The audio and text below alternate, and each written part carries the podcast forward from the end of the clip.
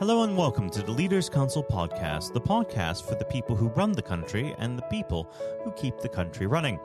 You join us on yet another overcast day here in the capital. I'm Matthew O'Neill, and today, as always, we ensure that we have a variety of distinct perspectives on leadership. First, we're joined by Gursaant Singh, Director of Stream Market, a digital agency. Gursaant, hello. Hi, Matthew. Thank you for coming on the program today. Normally I like to go straight over to leadership, but considering the ongoing COVID-19 outbreak, I'd be remiss if I didn't ask you, how has this affected your business? I think the first couple of months were slow. For obvious reason, every other business was preparing to whatever they think they were preparing for. So, but I think 2 months after that, I think everybody kind of knew what they were doing. And from last month onwards, the business started to pick up. And we work with online retailers have seen quite exponential growth in the last 2-3 months, actually. And hence, that's why it's keeping us busy with our existing clients. The only thing which we've seen, it's not come back to pre-COVID is the new business sales, because we've not been able to have face-to-face meetings with the businesses to sell our products and services. But existing business are thriving, and they're giving us decent business to keep us going. And I'm hoping with the online business growing over the next few years now, a lot more businesses would be interested to invest in it, and hence it will be a growing market for us to be in, which is a good situation for us. Do you feel that this is going to have a long-term effect on the way in which you do business? Sorry, repeat that again, please. Do you feel that this outbreak is going to have a long-term effect on the way in which you do business? I think it definitely is. We still do our business very old-fashioned way, going and seeing the clients face-to-face, going out for meal or building up a relation before we actually sign any contract.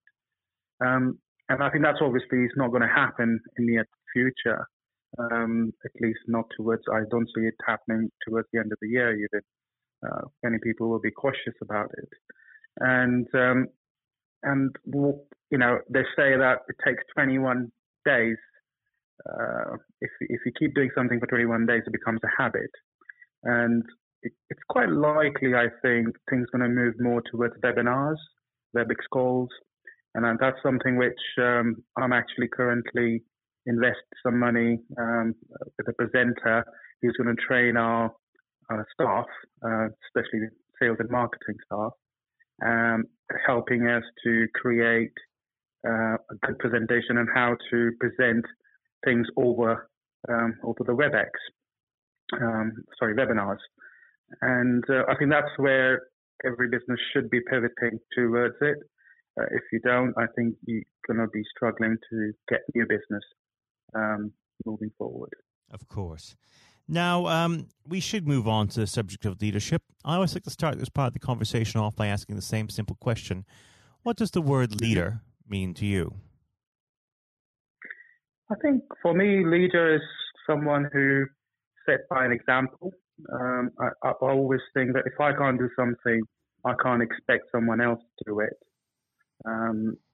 Again, some areas I've learned over the years of being in the businesses, I can't be good at everything, but I got to be good at one thing which I need to focus fully on and predominantly find the right people who could do the other sides of the business, who their skill set suited the best, and I can delegate them that way. And I think as a leader, entrepreneur, at the beginning, you just want to keep control of everything, which what I did, learned from my mistakes, and then I said, oh, okay, actually, I need to go down to what my skill sets really are. And I concentrated on that, and that's what I focused on. I hired a team to deliver other areas of the business, and which has helped us to grow. Now, let's talk a bit about your personal leadership style.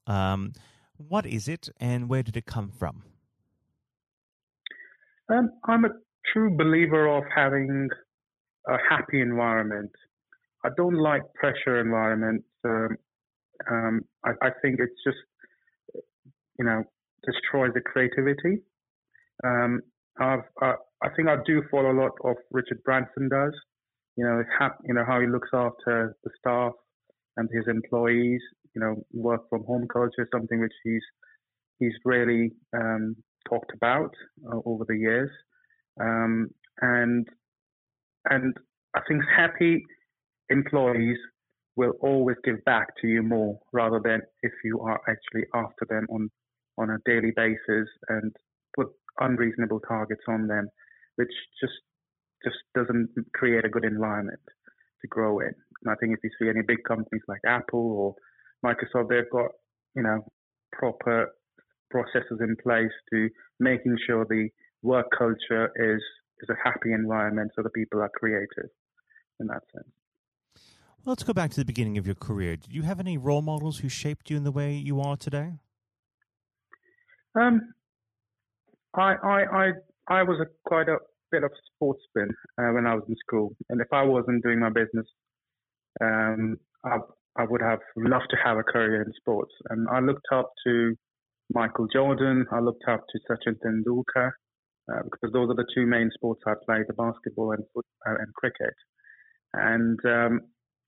And I think what I learned from both of them is you always got to be positive about anything you do, even if you think it's difficult, it might be impossible, but if you believe it, and if you believe it passionately enough, you will achieve what you want to achieve. And perseverance comes to it, where nobody is, Michael Jordan or Sachin Tendulkar is not made overnight. They've constantly worked hard and believed in themselves to make themselves the names what they are. They're icons of our generation, really. And so I did look up to them quite a bit. Now, unfortunately, our time together is drawing to its close. But before I let you go, what does the next 12 months have in store for Stream Market? I think it's going to be a very exciting time. E-commerce online business is going to be on the boost. We've already seen a lot of interest is generated with our prospecting team. Been telling that our business are looking into. They want to invest, which is a great position for us to grow.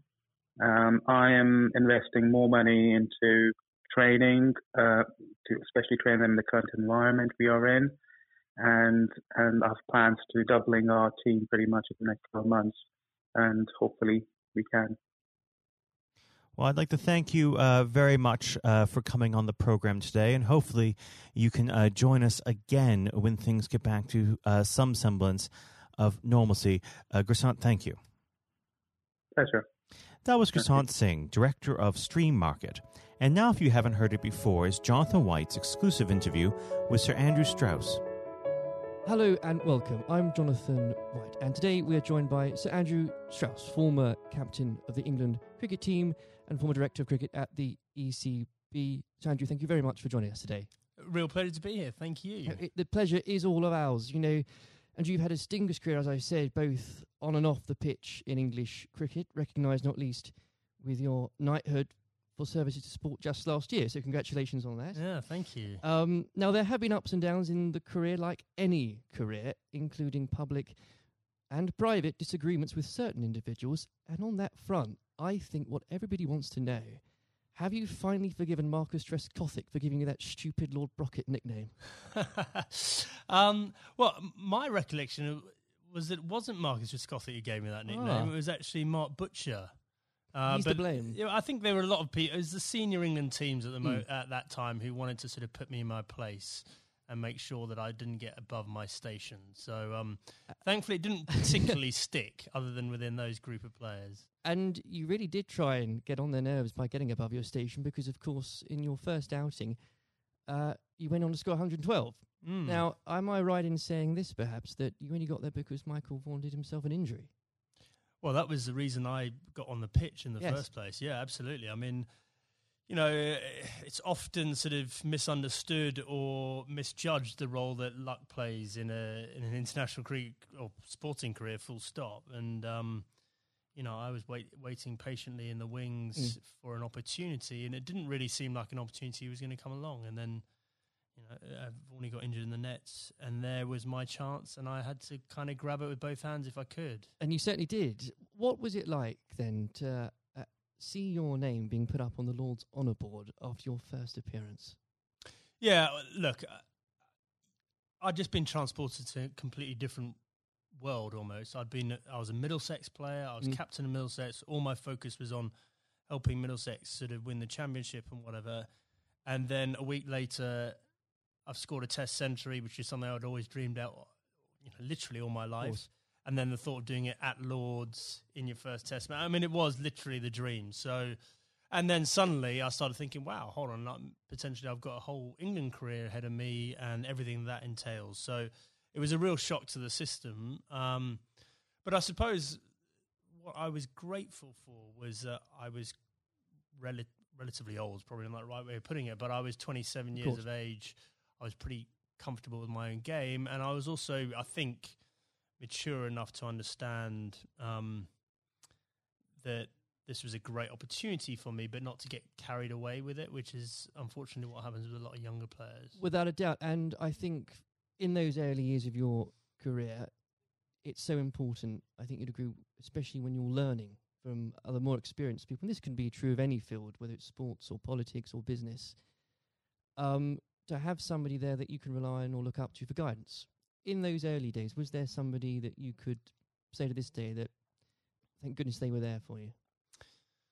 Well, I think in preparing me for international cricket, Justin Langer was a massive source of advice for me. So he was captain of Middlesex a couple of years beforehand and really helped me understand what I needed to do to get there. But then I think on the day-to-day basis, my wife Ruth played a huge role, you know, and just in terms of, because I think there is that real danger that you get carried away with it and you think international sport in that goldfish bowl that, you know, you're more important than you were previously, or that whole world is the real world. And obviously all we know is that the real world, nothing's changed other than other people's perception of you. And you need that grounding. And again, that can be true of so many different areas of life. I think so, yeah. I mean, very easy to get caught up in it and end up doing different things, being with different people, sort of trying to enjoy everything that goes with international cricket rather than focusing on the actual international cricket. And itself. In those early days, Andrew, there were lots of examples where you could have got carried away because that team accomplished so much. I think for a lot of people, the 2005 Ashes series is one of the greatest sporting moments of this country's history. Now, we could chat for hours about that, but I know I wouldn't be allowed to, and you've got other places to be, so we can't do that. But if I may, I would love to ask what your highlight was personally for that, but perhaps more importantly, as a team, how were you able as a group to deal with the pressure no doubt you were feeling? Yeah, well, the pressure is like nothing else that I experienced before or after, because, you know, I think it's easy to forget how much of a holy grail the Ashes was back then. You know, we hadn't won it for so long, and it seemed like we'd come up against these invincible Australian teams year after year. So, you know, the closer we got to it, the harder it became. I remember Ashley Giles walking into the dressing room for I think it was in the final day of the series, and I looked at him and he looked absolutely terrible, like just white of a sheet, grey. He looked like aged about 5 years. I went, God, Charlie, you're not looking too good. And he went, yeah, it's not surprising. I haven't slept for 8 weeks. And I went, well, join the club. You know, and I think we'd all been sort of living this behind our own closed doors. And yeah, it's just an extraordinary thing. And without doubt, the highlight was, number one, drawing that game at the Oval to make sure we won the Ashes, but also the day after, you know, that open-top bus parade around London, and to understand that we'd broken out of the cricket bubble, that just general sports fans or just people that were interested in in seeing England win at something, we're all engaged and completely besotted by the whole thing. I think that's such a key point, Andrew, because there were so many people back in 2005 that may have not even given cricket a second glance, and it put a whole new generation, especially of children, school kids, into loving that sport. And so beyond the actual competition itself, what a fantastic thing to be able to say was accomplished for absolutely.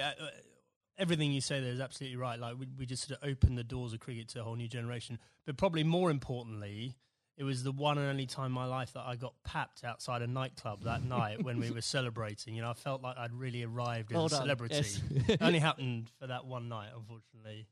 But I did ask for a highlight, and if you didn't perhaps give a specific one on the pitch, so I would suggest perhaps that catch at Trent Bridge. No. I mean, the catch at Trent Bridge was, you know, you see a ball, you stick out your hand, and it goes in. I think my personal highlight was I scored 100 in that fifth Test match under real pressure, and that was one that, you know, that wasn't a moment. That was a number of hours, and I had to dig pretty deep to do that.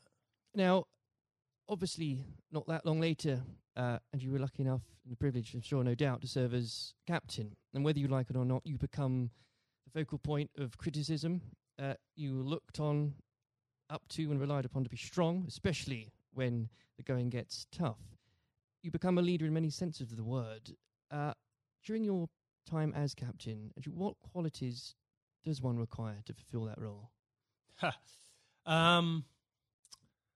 Well, a fair amount of resilience for starters. You know, you're absolutely right. I remember when I got the role, it did feel like biggest sort of poison chalice of all time, and that, you know, sort of a litany of England captains had sort of been churned up by the job prior to me taking over. So there was that sort of realisation this is going to be a tough thing to do, and you're going to have to dig pretty deep.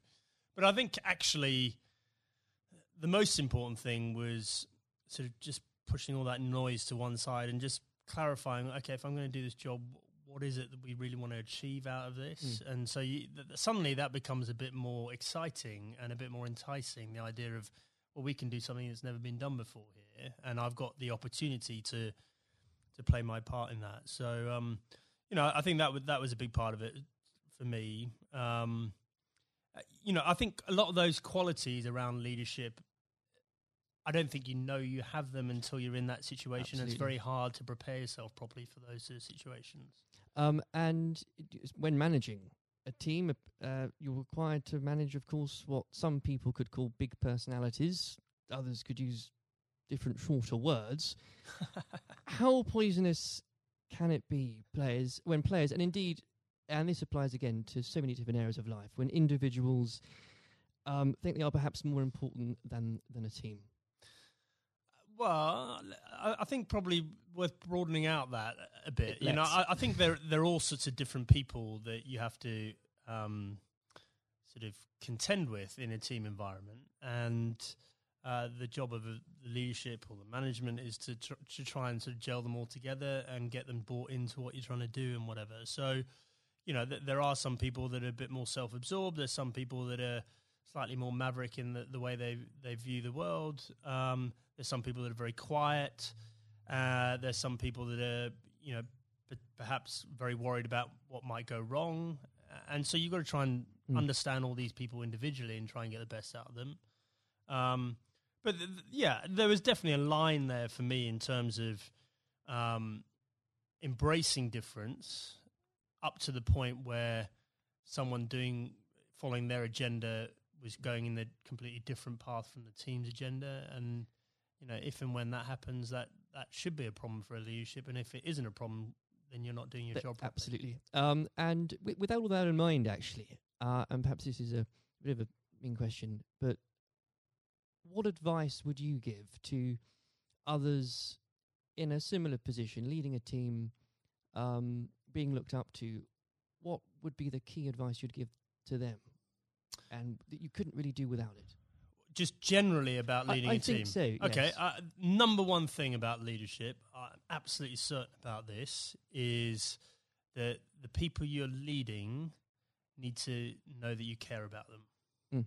And if they genuinely believe you've got their best interests at heart, They will forgive all sorts of other inadequacies you might have, and I definitely had many, because they'll know your heart's in the right place, and they'll feel comforted. There'll be a degree of sort of psychological safety or whatever you might term to make sure that the team comes together when the going gets tough. If they genuinely don't believe you care about them and you're in it for yourself, doesn't matter how charismatic you might be. It doesn't matter, how gregarious and how impressive you might be as a person. They will be wary of you, and they will start looking after their own interests very quickly. Now, in 2015, obviously, you were appointed as director of cricket at the ECB. You took some pretty major steps early on. You brought in Trevor Bayliss as coach, was brought in. You put a much greater emphasis on limited overs cricket. Now, in the abstract, what had you identified that needed to be changed for English cricket? And were there qualities that you had developed, you'd found out you had as England captain, that you were able to bring over to the job? Okay, so the first thing was, we had this unbelievable opportunity of the World Cup on home soil in 2019. Firstly, I was sick and tired of watching us make the same mistakes in World Cups, and this includes my time as captain. We just kept on sleepwalking our way into it and pretending everything would be all right on the night, and it never was. And so I definitely made it our priority to win that 2019 World Cup. I thought that was more important than anything else that was going to be taking place in my tenure. And I knew in order to do that, we had to completely shift our perception of white ball cricket. Quite a radical shift from what we were coming from. Yeah, but the rest of the game had moved on, and the rest of the game had understood that white ball cricket was playing an increasingly important role in both financially, but also in terms of players' focus and interest. Yes. And we had to move. In fact, we didn't have to move at times. We need to get ahead of the time. So, we had to completely shift both our philosophy, but also the way we played in order to do that. And I was very lucky having both Trevor Bayliss and Owen Morgan, who were prepared to sort of role model that and lead that through. And the second part of your question around what had the England captaincy sort of done to prepare me for the role, I think I was comfortable leading. I knew the environment. I knew what I was getting myself into. And in the early days, I could leverage some of the relationships that I had with the players. But actually, I found it a very different challenge because you are so far removed from what's going on the ground, right.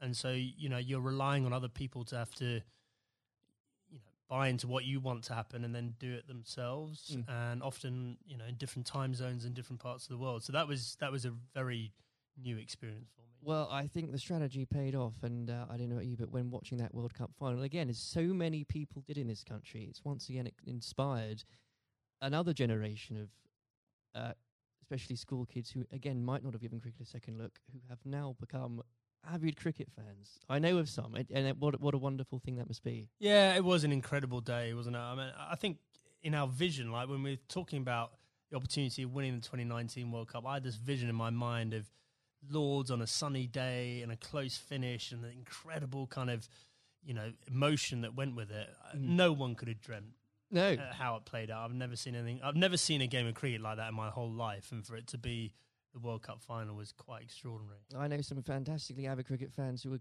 Googling there and then what exactly the rules became, because I... Yeah, well, so was I, actually, yeah. Absolutely. Now, Andrew, in your wife's memory, you established the Ruth Strauss Foundation last year. In doing so, whether you'd admit it or not, yourself and the foundation has become an inspiration to thousands, husbands and wives, mothers and fathers, sons and daughters. Please do take some time, if you wouldn't mind, and to explain to the listeners the work the foundation does and what it's been like to lead a project like that. Yeah, thanks. Well, look, I mean, we obviously had a very tough journey as a family. First of all, Ruth being diagnosed. Ruth was someone that was always well.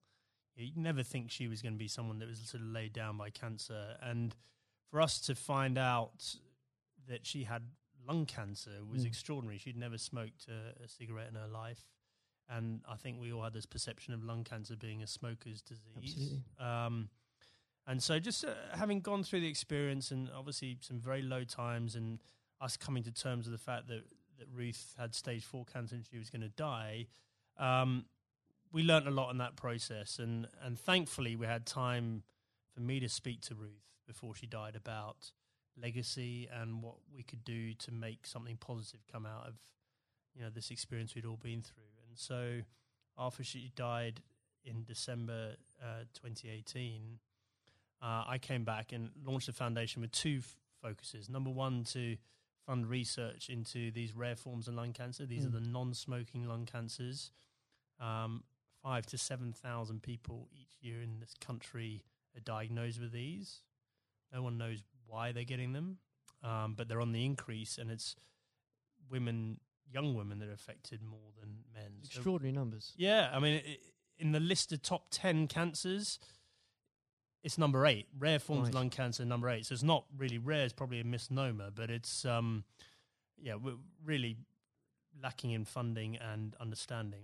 And then the second element, and probably this is in some ways more pressing, is to help cancer, anyone who's got cancer who has an incurable diagnosis, to help them and their families prepare themselves for death. And so in order to do that, we need to be able to find ways of them having open conversations with each other, because if you do this well, it should help the bereavement afterwards if you're well prepared for it. It's not something people like to do. I was very lucky that Ruth wanted to do it.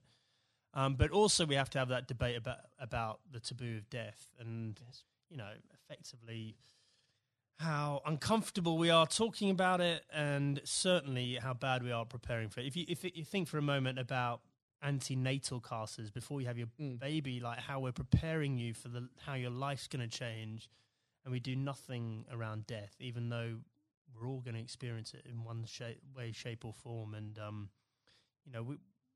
I think as a society we need to be better than that. We've come a long way in so many different areas, and especially around mental health, and we can do better about death. There's no doubt about it. Well, I think the foundation is leading the way in breaking taboos on that front, because they need to be broken. I know they've got, the foundation is going out some events later this year, so if you could tell us about some of those, that would be... Yeah, so we've got a couple of big ones coming up. So the Westminster Mile, which is a very inclusive, if you're think about a marathon, but just think about just doing a mile of a marathon rather than 26. Sounds ideal. So we've got grandparents, we've got little kids, we've got people pushing prams, so that we're going to get as many people as possible to play their part in that and raise some funds.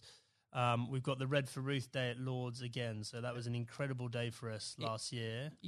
Whether you were there or not, especially if you were there, I mean to say, but whether it was the photos in the papers the next day, I think it was the 15th of April, wasn't it? What an extraordinary day, and what an overwhelming day that must have been for you.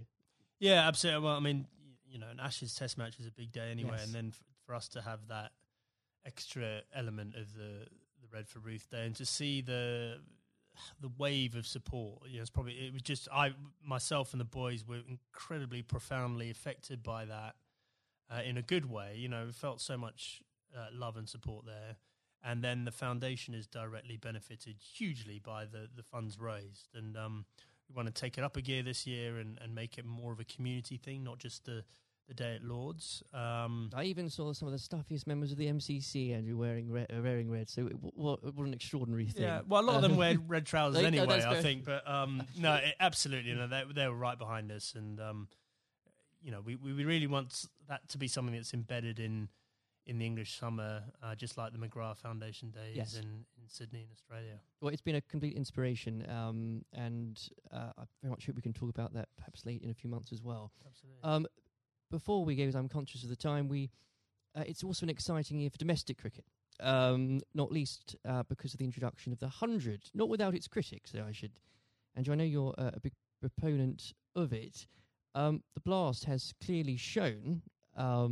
that the short form of the game has brought cricket to a new and growing audience, exciting games. What do you say to those that ask, why do we need the 100 as well? So the 100 is the most important step forward in domestic cricket in this country ever. And the reason for that is that increasingly... Well, there's two things. First of all, we need to break out of the cricket bubble. So the Blast followers tend to be the same people that follow other cricket.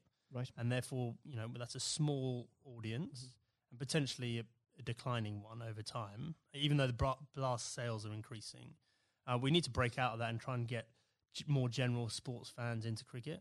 But more importantly, just the way the tournament's set up, and it's one game a day over a 6-week period, broadcasters will pay money for that. And therefore, what we're trying to do is reduce our reliance on international cricket paying all the bills. If you think about Test cricket and some of the issues around the world, we just can't rely on that money coming in to fund the game. So we need to find another way of doing that. I just think it's going to be an incredible success. I'm so excited about it.